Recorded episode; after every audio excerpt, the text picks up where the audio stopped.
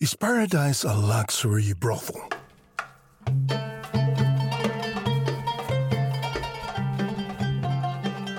Today, I invite you to consider the baffling Islamic paradise.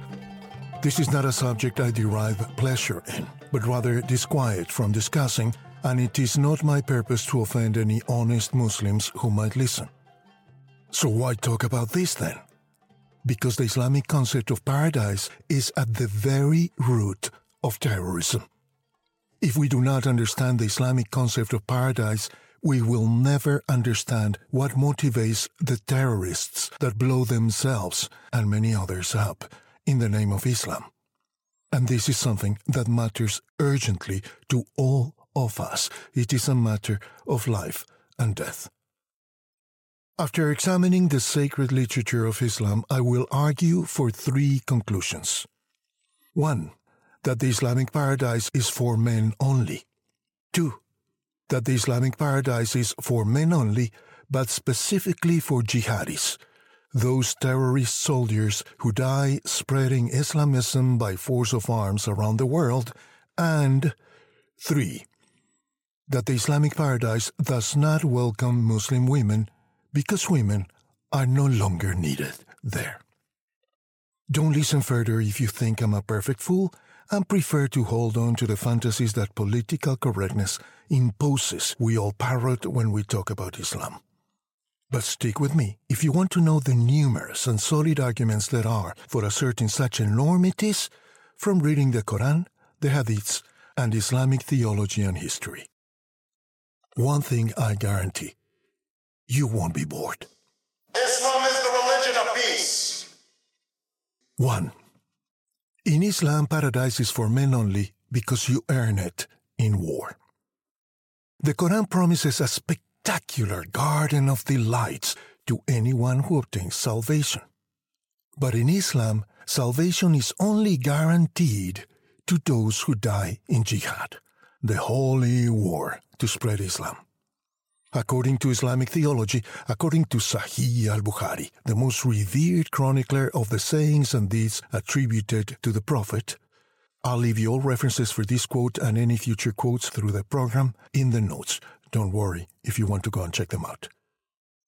According then to Bukhari, Muhammad harangued his troops by telling them, Paradise is to be found in the shadow of the sword.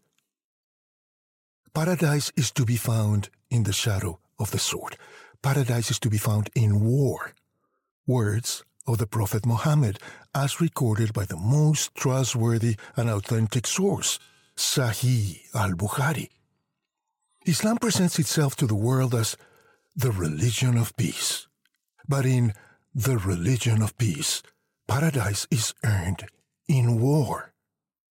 And this war is no metaphor for that inner struggle with our emotions and inclinations.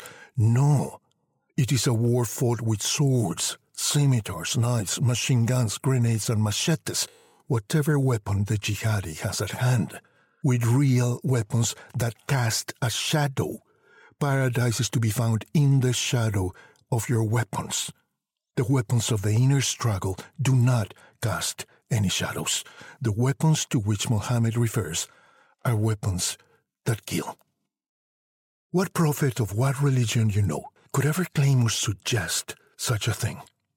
This chilling statement of Muhammad, according to the very reliable, the very authentic Sahih al Bukhari, eternally associates paradise with weapons, with warfare. What is more, he makes paradise subordinate to the wielding of weapons. In what religion you know, imagine or practice would you earn paradise by murdering innocent people? Barack Obama, Hillary Clinton, Angela Merkel, and a hundred other deceitful politicians officially proclaimed on many occasions and platforms that Islam is the religion of peace. Islam is the religion of peace. Islam ist die Religion of Frieden. Islam is the religion of peace. But in this religion of peace, you earn paradise in war? In the religion of peace, you earn heaven, the ultimate prize, in combat? Islam is the religion of peace, but you must kill others to secure paradise for yourself? That sounds like doublethink, remember? As in George Orwell's dystopia 1984. The ability to hold two opposite beliefs simultaneously and believe them both to be true. That in the religion of peace, the greatest prize is won in war. Remember the slogans of the totalitarian and oppressive party in the novel 1984. War is peace, freedom is slavery, ignorance is strength, and 2 plus 2 is 5. The Islamic paradise is wed to war and therefore belongs to men who go to war. It is only guaranteed to a soldier who dies in jihad and therefore becomes a shaheed or martyr of Islam. This paradise is found in the shadow of the sword, in the shadow of weapons. Swing your sword or weapon for attack, and you will discover paradise there, in the shadow of your gun, drawn and ready to strike and kill. Do you see now how this helps us understand where Islamic terrorism comes from and why Islam is the most violent religion ever? But its advocates tell us that it is the religion of peace. In what other religion in history is heaven guaranteed immediately, no questions asked, only for those who die in an act of terrorism or war? Help me, please. None comes to mind. Perhaps I'm stretching the concepts and contexts a lot. The Norse religion of the Vikings. But no Viking had to die with a sword in hand to reach Valhalla. Yes, warriors who died in battle would be chosen by Odin and his Valkyries to join them in the hallowed precincts of Valhalla, where they would spend eternity training during the day and feasting all night until the coming of the apocalyptic Ragnarok. This was the great motivation of Viking warriors. To be admitted to Valhalla was the great incentive to demonstrate the unrivaled and fearsome courage that the Vikings displayed on the battlefield. But the Vikings never claimed that theirs was the religion of peace. Of course, every good Muslim longs to earn paradise, but he will never be sure of it, for that will only be known on Judgment Day. Since he did not die in battle, even the Prophet Muhammad is not guaranteed heaven, if there's any justice, according to his own confession. Bukhari 5 58 to 66. Muhammad himself was not a shaheed or martyr of Islam. But curiously, shamefully, shockingly, those who are guaranteed heaven are all the jihadis who have blown themselves up as suicide bombers, not on the battlefield, where other rules apply, but in public spaces, in cinemas, markets, airports, and airplanes, murdering untold thousands of children, women, elderly, unarmed and innocent people, civilians, destroying thousands of lives and families. And Allah is such a cruel and violent God that He rewards these butchers with paradise. And what about the rest of us who suffer the onslaught of your chosen ones, O Allah, the All Merciful? You reward these killers with paradise, Allah. Do you have anything to say to us, to the rest of us? Aren't you supposed to be the All Compassionate, All Loving? The truth is, Allah, you don't give a hoot about us all. Thank you. Do you understand now why so many young boys and men give up on making their lives beautiful and valuable and join instead, full of hope of winning paradise, the ranks of Al Qaeda, Boko Haram, Jemaah Islamiyah, Al Shabaab, Laskar Jihad, the Islamic Army, Hezbollah, the Taliban? Oh, notice how many violent Islamic organizations we can all bring to mind that are active all over the world with thousands of adherents eager to die today to spread by arms and violence the religion of peace.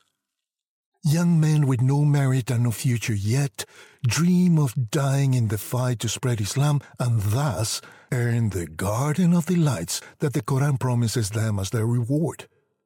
How odd that in this religion no discipline, purification, or spirituality is needed to attain paradise. Being violent and destroying the lives of countless innocent people and families in terrorist attacks in the cause of Islam is all that is required to receive the greatest reward from Allah, the All Merciful. Islam is the religion of peace. Islam is the religion of peace. Islam is the religion of peace. Quran 36:55 states that those who deserve paradise this day are busy in joyful things. Joyful things. What joyful things are this? Let's find out. The legendary Tafsir of Ibn Kathir is the most renowned, consulted, and quoted explanation of the Quran worldwide.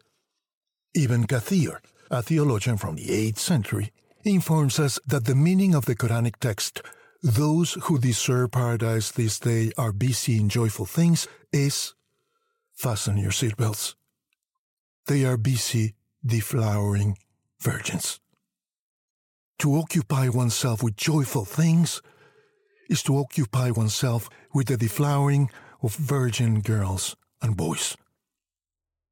This is the explanation of Quran 3655, offered by the most revered theological commentary in the Islamic world. Don't you find it stupefyingly unbelievable? Bravissimo, Islam.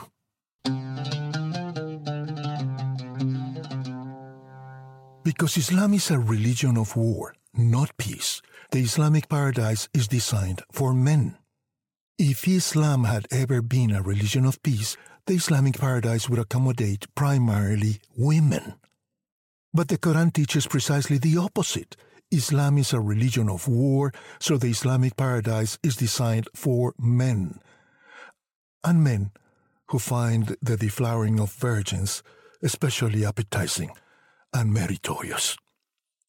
For these men, busy with the deflowering of virgins, Surah 55 of the Quran, chapter 55 of the Quran, verses 66 to 76, offers two gurgling springs, fruits, date palms, and pomegranates, beautiful wives, desirable and beautiful, who are, crucially, huris, beautiful, desirable females kept in pavilions, with whom no man or demon has had sexual intercourse before them, reclining on green cushions and beautiful, soft mattresses. That is Quran chapter 55, verses 66 to 76. Just Google it. Even the most cursory analysis of the subject strongly suggests that the Islamic paradise is an invention to win the absolute and enthusiastic loyalty of conscript soldiers. This heaven they earn in the shadow of their guns, in the shadow of their swords, offers them precisely those tangible, sensual, desirable things the soldiers did not have while fighting for Muhammad in the desert. So many eccentric touches to note here. Do you notice that these huris are beautiful, desirable females kept in pavilions, with whom no man or demon has had sexual intercourse before them. The Islamic soldier or jihadi will receive 72 of these sensual creatures as a reward. The Islamic soldier, how important this is, will have the pleasure of being the first, because these creatures, called huris, are eternal virgins. Not because they are very chaste and modest, mind you. When it comes to men's appetites, Allah knows best. But because Allah endowed them with a miraculous hymen that regenerates itself after every sexual contact. The Islamic soldier will thus have the boon of 72 virgins to start from scratch with every time, forever and ever. And how will he solve the astronomical riddle of attending to 72 fiery virgins daily for all eternity. I'll tell you how. Actually, the Hadiths will tell us how. In the previous episode of this podcast, titled Islam Hates Women, don't miss it. we explained what an eccentric and often embarrassing thing hadiths are. Hadiths are the sayings and deeds, the lies and legends, attributed to the Prophet by various people over two centuries of oral tradition.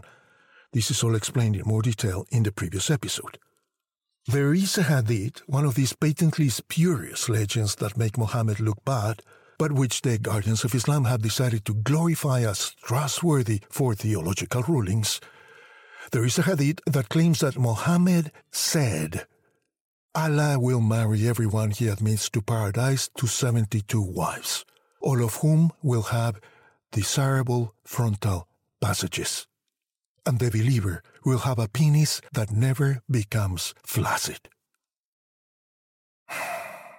Holy Viagra because with 72 lusty women lined up, that will be an excruciating marathon to run every single day.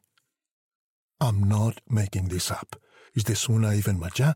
Don't worry, I'll leave all the details in the notes.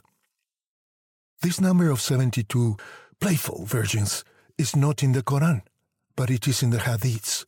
So it has become part of the popular image of the Islamic paradise because the fierce, bearded guardians of Islam insist on relying on hadiths to interpret the Quran, when it should have been the other way around. But the ayatollahs and the muftis and the imams love their hadiths and keep forcing them on every innocent Muslim, even when they make Islam and the Prophet look terribly backward, irrational, and cruel. And if one hadith has Muhammad declaring that the chosen ones will have penises that never go limp, and 72 houris to take advantage of this bounty, another hadith continues in the same direction, with Muhammad declaring that the believer will have in paradise an extraordinary impetus for intercourse. The believer will receive the sexual strength of 100 men. Thank goodness because it will take all that vigor to keep your 72 houris satisfied. and these are supposed to be theological texts, theological writings. Women with desirable frontal passages. Men with penises in perpetual erection and with the sexual vigor of 100 men. These are theological topics and theological texts. Islam. Did you know, by the way, that the theological thesis with which Ayatollah Khomeini, remember that very angry man who toppled the Shah of Iran decades ago, attained the title of Ayatollah, the highest echelon of wisdom in Shia Islam? His thesis has to do with the thorny topic of when and how a good Muslim is allowed to copulate with a chicken. What universe do you live in, Islam? What universe are you still holding on to, oh my Muslim friend? How come you haven't fled Islam yet?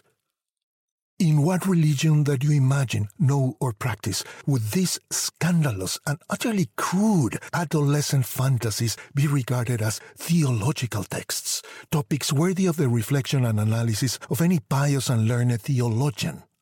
Thousands of hadiths sound like monumental jokes, and I would to God it was so. But sadly and regrettably, this is why the flow of recruits to the ranks of Islamic terrorism will never cease. With such promises, 72 eternal virgins, a perpetually erect penis, and the sexual might of 100 men for whoever wins paradise, it is once again crystal clear that this paradise was conceived as the ultimate prize for utterly immature men. As long as the Quran, the infallible, untainted, immutable, unchanging words of Allah for all eternity, continues to promise sexy virgins to any violent sociopath in the planet as a reward for being more violent than ever before in their lives, Islamic terrorism will continue to flourish forever and ever to the eternal shame of honest Muslims, their Prophet, and Islam. And if you look at the statistics, you will notice that Islam grows faster than ever, unsurprisingly, in prisons around the world, where violent men are already gathered for being violent, and where Muslim preachers now visit them to offer them glory, with 72 fiery virgins as a reward for taking revenge on the society that is punishing them because they are already violent. The preachers of Islam cowardly and disgustingly exploit the resentment and violence these prisoners already have to turn them into human weapons of war and destruction. This is a sanctification and glorification of violence whose consequences threaten us all, including any good ordinary Muslim, as you can imagine. Islam is the religion of peace. Islam is the religion of peace. Islam ist die Religion of Frieden. Islamic terrorism will continue to grow and multiply forever because Islam's glorification and sexualization of violence will naturally attract the most disturbed and violent minds and reward them for being violent.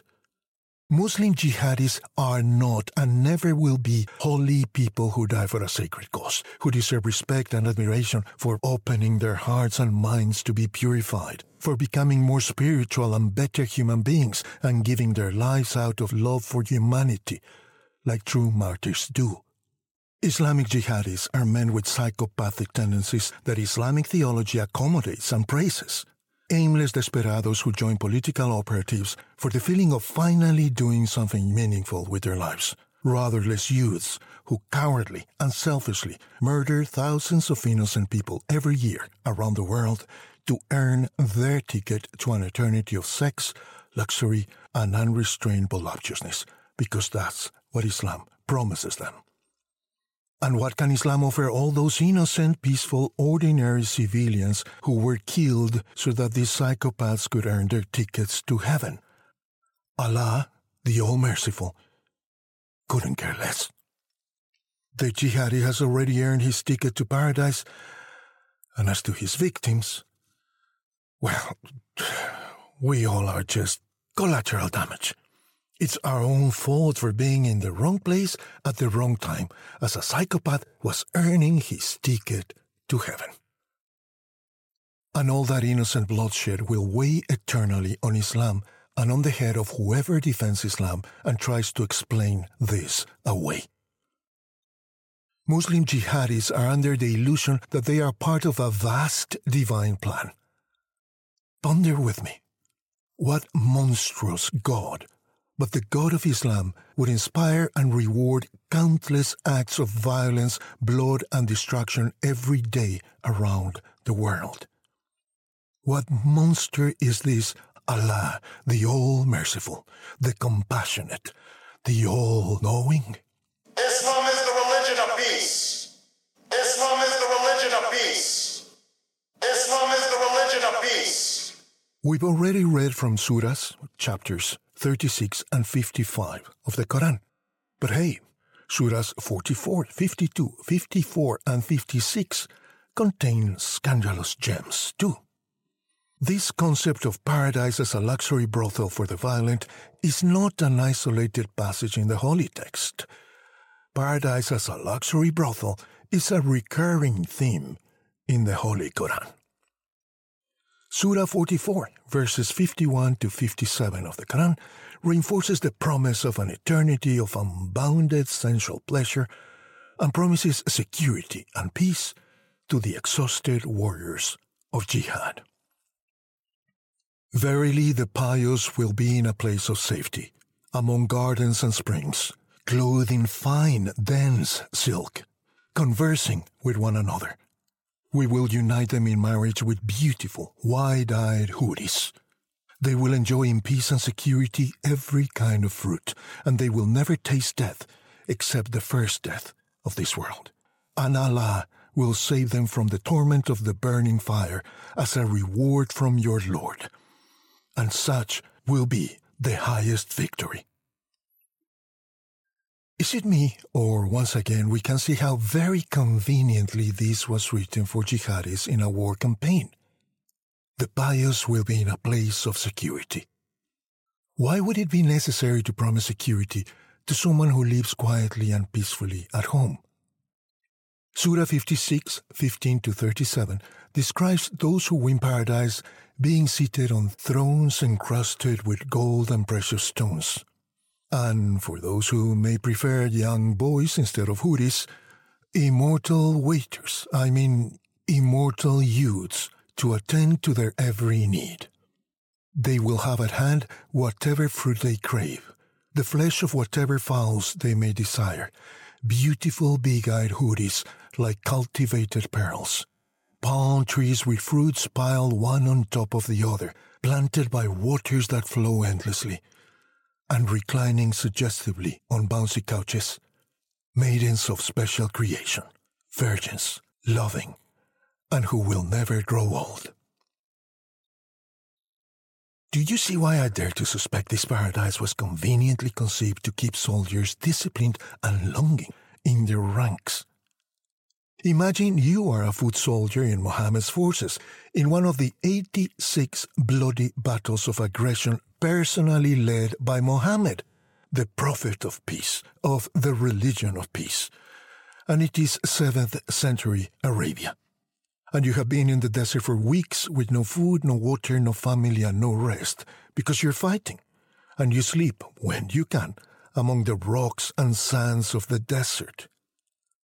Can you better appreciate how attractive, how desirable it sounds to sit on thrones encrusted with jewels, feasting on wine and whatever fruit or meat you fancy, amid rivers of waters that never cease, while the most handsome young men wait on you and fan you? There is wine flowing like rivers.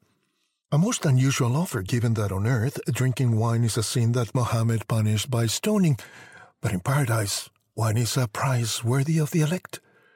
And on top of all this, as a crowning glory, reclining suggestively on sumptuous couches, maidens of special creation, virgins, loving, and more than willing, who never grow old.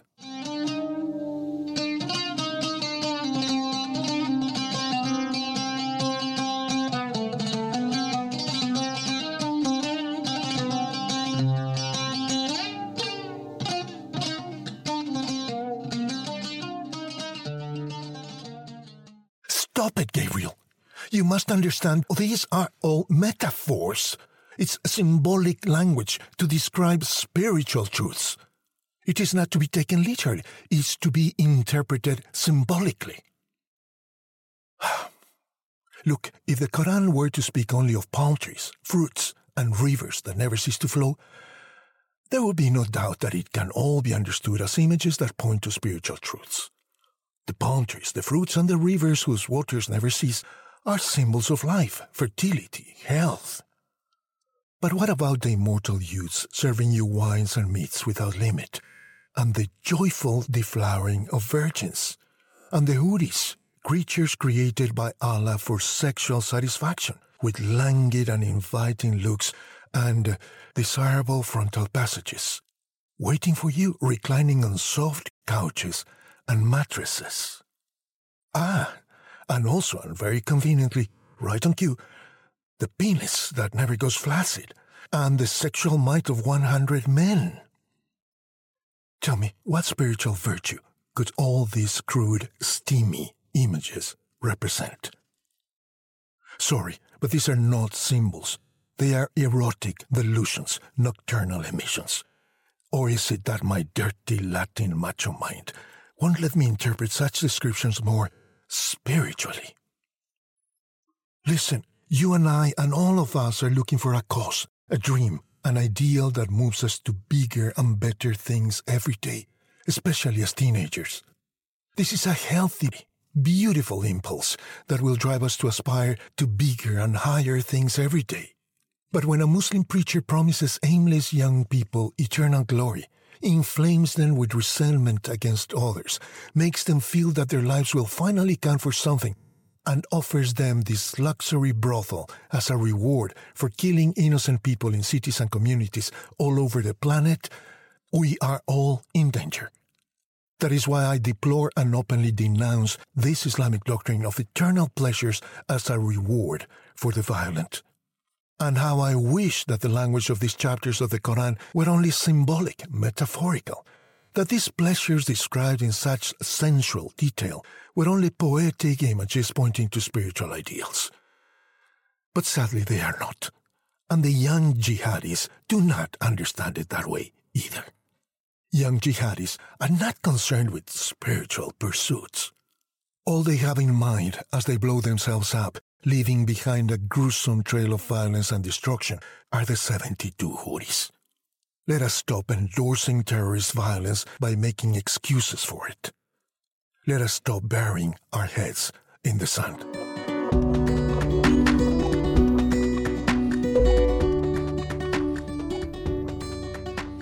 Two.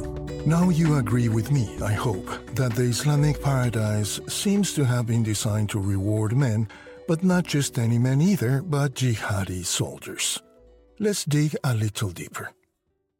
A paradise essential and voluptuous as the one promised in the Quran is extremely difficult for any Muslim to earn based on good deeds alone. According to Islamic theology, every saint and even the Prophet Muhammad himself will be in check until the last moment until they appear before the throne of Allah. Entrance to paradise depends only on Allah's will, and Allah is not bound to anything to anyone. Allah does not make any promises He must keep to anyone. And He will only grant paradise to whom He wills at the end of time. Since Muhammad did not die in battle, Muhammad didn't automatically get his golden ticket to heaven. Incidentally, he died poisoned by the widow of a Jewish leader whom he had burned alive to reveal where his hidden treasures were. And all this is recorded in lurid detail in the official Islamic biography of the Prophet, the Sirat Rasulallah. I leave you the details in the notes. So, if there is any justice, Muhammad himself will be, to this day, on tenterhooks as to what his eternal destiny will be. What will the last judgment be like according to Islamic theology? Our old favorite Sahih al Bukhari, Bukhari the reliable, the authentic, the trustworthy, has the answer. Every person's good and bad deeds will be weighed on a scale as this terrified person walks on a slippery bridge narrower than a hair and sharper than a sword, with hooks like thorns along the way over hellfire. Picture yourself walking on a slippery bridge more narrow than a hair, sharper than a sword, and full of thorns on top of that, that stretches over hellfire. There's just no hope. And it would only be fair for Mohammed to go through this unsurmountable ordeal too. Most Muslims are innocent, honest, and excellent people. But every Muslim must fear this chilling scenario on the day of reckoning with no certainty that their good deeds will be enough to outweigh their evil deeds on Allah's scale. As they walk on a slippery bridge narrower than a hair and sharper than a sword. And that's not all. The cruelest and most toxic thing is that the only Muslim who can ever rest easy is the one who dies in jihad, the holy war to spread Islam. All good and excellent Muslims, and there are billions of them. Mm, who knows? Ah, but the psychopathic terrorists of the Islamic Army who proudly posed, Google it, with dozens of heads of innocent people beheaded by them as they spread the lights of Islam across the land, Oh, come straight through all at once, my chosen ones. Paradise is wide open and no questions asked of you. Unbelievable. And every honest Muslim must feel eternally ashamed and know that they make themselves personally responsible for that bloodshed every time they stand up to defend Islam. Jihad is the golden ticket to glory with no stopover or delay.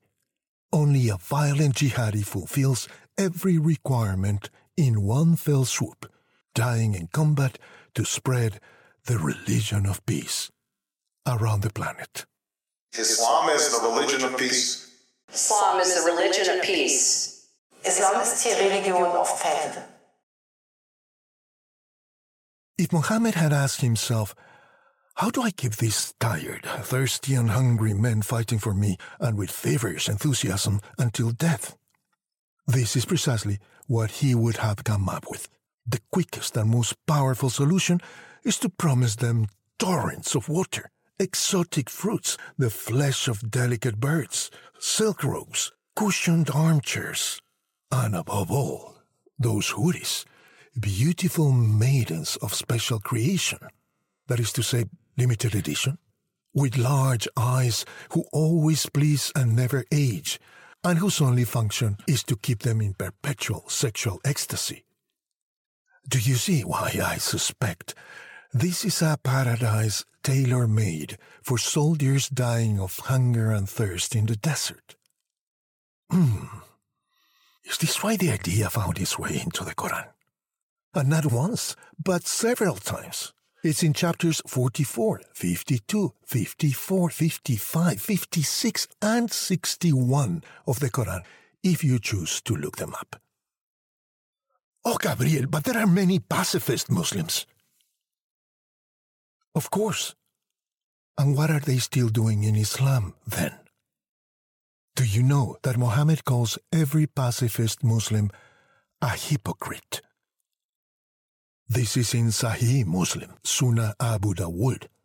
I quote And the Prophet added, He who dies without having fought or planned to fight in jihad for the cause of Allah will die a hypocrite.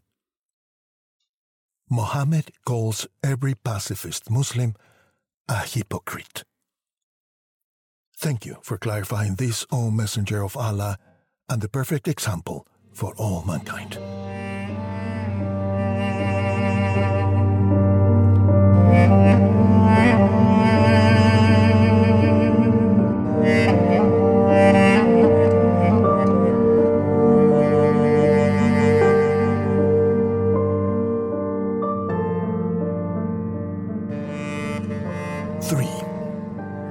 Islamic paradise does not welcome Muslim women because women are no longer needed there. Today, we can establish that the sensual descriptions of the Islamic paradise were stolen from Hindu and Zoroastrian poems. For example, the Islamic word firdaus, or paradise, derives from the ancient Persian Avestan word pirdaus. It's almost identical and is found in Quran 18107 and Quran 2311 if you want to check it out. As much as 70% of the Quran was hastily and clumsily pieced together from fragments and texts taken from other religions and sources, which puts paid to the notion that Allah revealed it to Muhammad untouched, unchanged, hot off the press. No, ladies and gentlemen, 70% of the material in the Quran was already found and more fully and much better narrated, by the way, in Jewish, Christian, Zoroastrian, Hindu, Gnostic, and pagan texts, all of which predate the Quran by centuries. The Quran invariably steals from them, it does not improve on them. But that will be material for another future episode. What we urgently need to ask ourselves today is this and women? Muslim women. Where does a pious Muslim woman fit in the hypersexualized male paradise of the Quran? What price does an honest and sweet Muslim woman, and there are millions and millions of them, get in this private club of adolescent fantasies? Where is there room for a mother, a grandma, an auntie, a sister, a daughter, a wife? The good and devout Muslim women who spent their lives serving and obeying the men of their family and tribe because that was the role assigned to them by the Prophet forever. Where is there room for them who genuinely deserve paradise if everything in paradise has been designed for the delight of men? Imagine all the gentlemen having a fantastic time with all that wine and all that music flowing and all those sexy girls and the eternal youths. And suddenly, in the middle of the party, their moms, their wives, their sisters, their daughters show up. Their presence would only spoil the party. Their presence would only cancel paradise for all of them because what man would want to have his mother, his wife, his grandma, his auntie, his sister, or his daughter present while he is having such good fun with 72 maidens of special creation who always please and never grow old, and whose only cosmic function is to keep them in perpetual sexual ecstasy. Tell me, dear listener, how could this paradise of the Quran ever work for women? How could this paradise of the Quran ever work for you, dear Muslim woman who I hope is listening to me? In all fairness, there would have to be a second paradise, a parallel paradise, in which women receive 72 Chippendales to entertain them day and night. Can you imagine? Oh, Muslim friend, oh, jihadi soldier, a heaven where 72 stallions happily attend to your sister, your grandma, your mother, your auntie, your daughter, your wife, night and day, forever and ever. This is the most basic pedestrian problem when paradise is only a matter of sensual and sexual fulfillment for men. Your mom, grandma, auntie, sister, wife, and daughter, women, also deserve paradise if they are good, and I'm sure most of them are better human beings than you and me. So, their paradise must be as desirable as that of men. If men are gifted 72 huris whose sole mission is to please their appetites for all eternity, how can we deny 72 stallions two wives and daughters who were so sweet and obedient all the time? How could we deny them to our mothers, aunties, grandmas, or sisters, our daughters, who were so docile and self sacrificing all their days? The Quran offers limitless sensuality as a reward at the end of time. In that case, women deserve a hen party, a bachelorette party, as unforgettable as the biggest party in a super luxury brothel.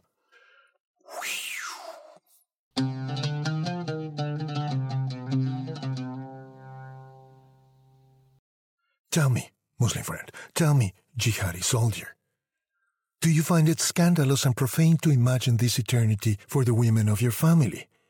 And of course, it is. But it is okay to imagine it for yourself. Hmm. Could it be that in Islam the rules of the game are entirely different for women? Could it be that Islam hates, demeans, and stultifies women? Do you see why I dare conclude the Islamic paradise is only suitable for men? To be credible and desirable, paradise must be beyond the limitations of this world, beyond the voluptuousness and sensuality of this plane on which we live. Only then can paradise be an ascent, an achievement infinitely superior, higher to our present situation, a realm of incalculable light, beyond the limits and appetites of this world. But the Quran can only think of promising the exaggeration, a cosmic blow up of the coarse sensualities of earth, sex and genitals without limit, the culmination, not the disappearance of all carnal appetite forever and ever. This is a staggering error in any religion or spiritual practice that wants to push us towards purity, simplicity, and a higher state of consciousness. The paradise described in the Quran is not for those who seek virtue. It sounds more like a strategy to recruit free soldiers. It is not a paradise that would suit or appeal to any decent and pure woman, to any spiritual and pure man.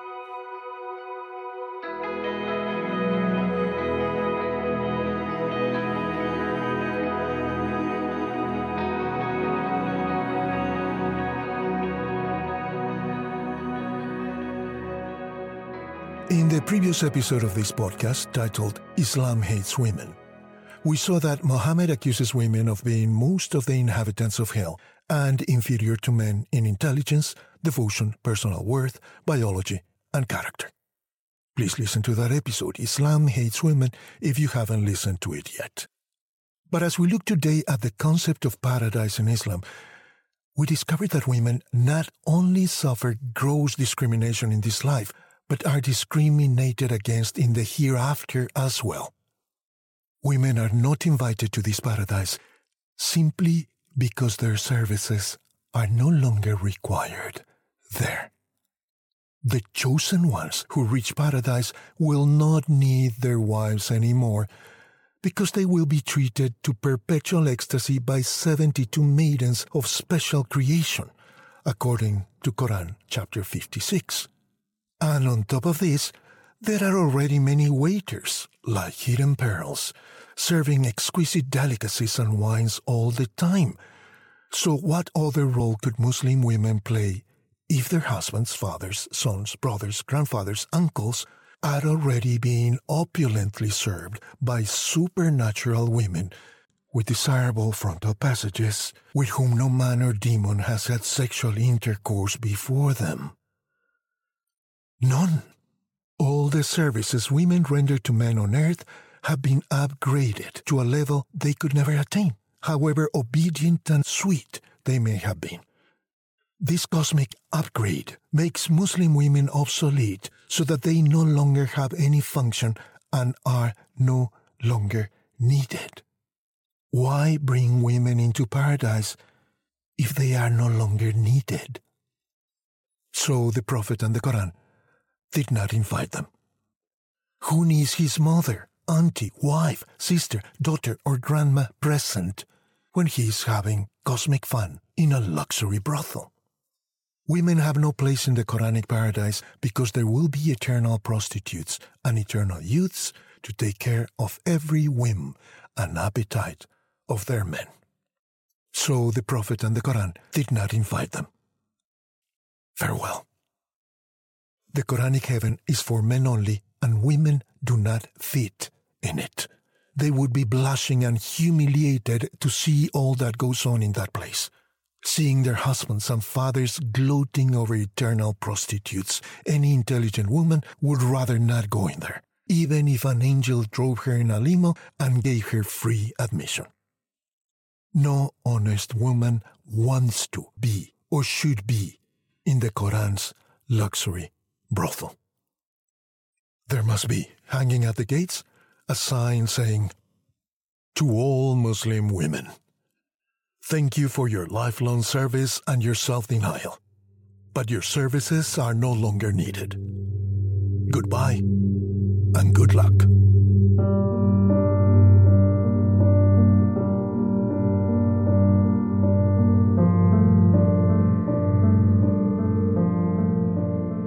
Thank you for listening.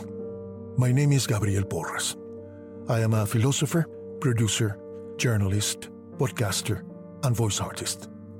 Visit me at gabrielvoice.com and radiantwhispers.com if you want to hear more of my work. Leave me your comments and share this with other people, especially Muslim friends, because I find that the vast majority of Muslims do not know what is written in their own holy texts. They would be surprised and alarmed to find this out. And if you're a Muslim person, man or woman, and I hurt you, I'm very sorry. That was never my intention. I was only quoting the Quran and the Hadiths and the biography of the Prophet. All of those are sanctioned Islamic texts. I wish you a wonderful life away from Islam.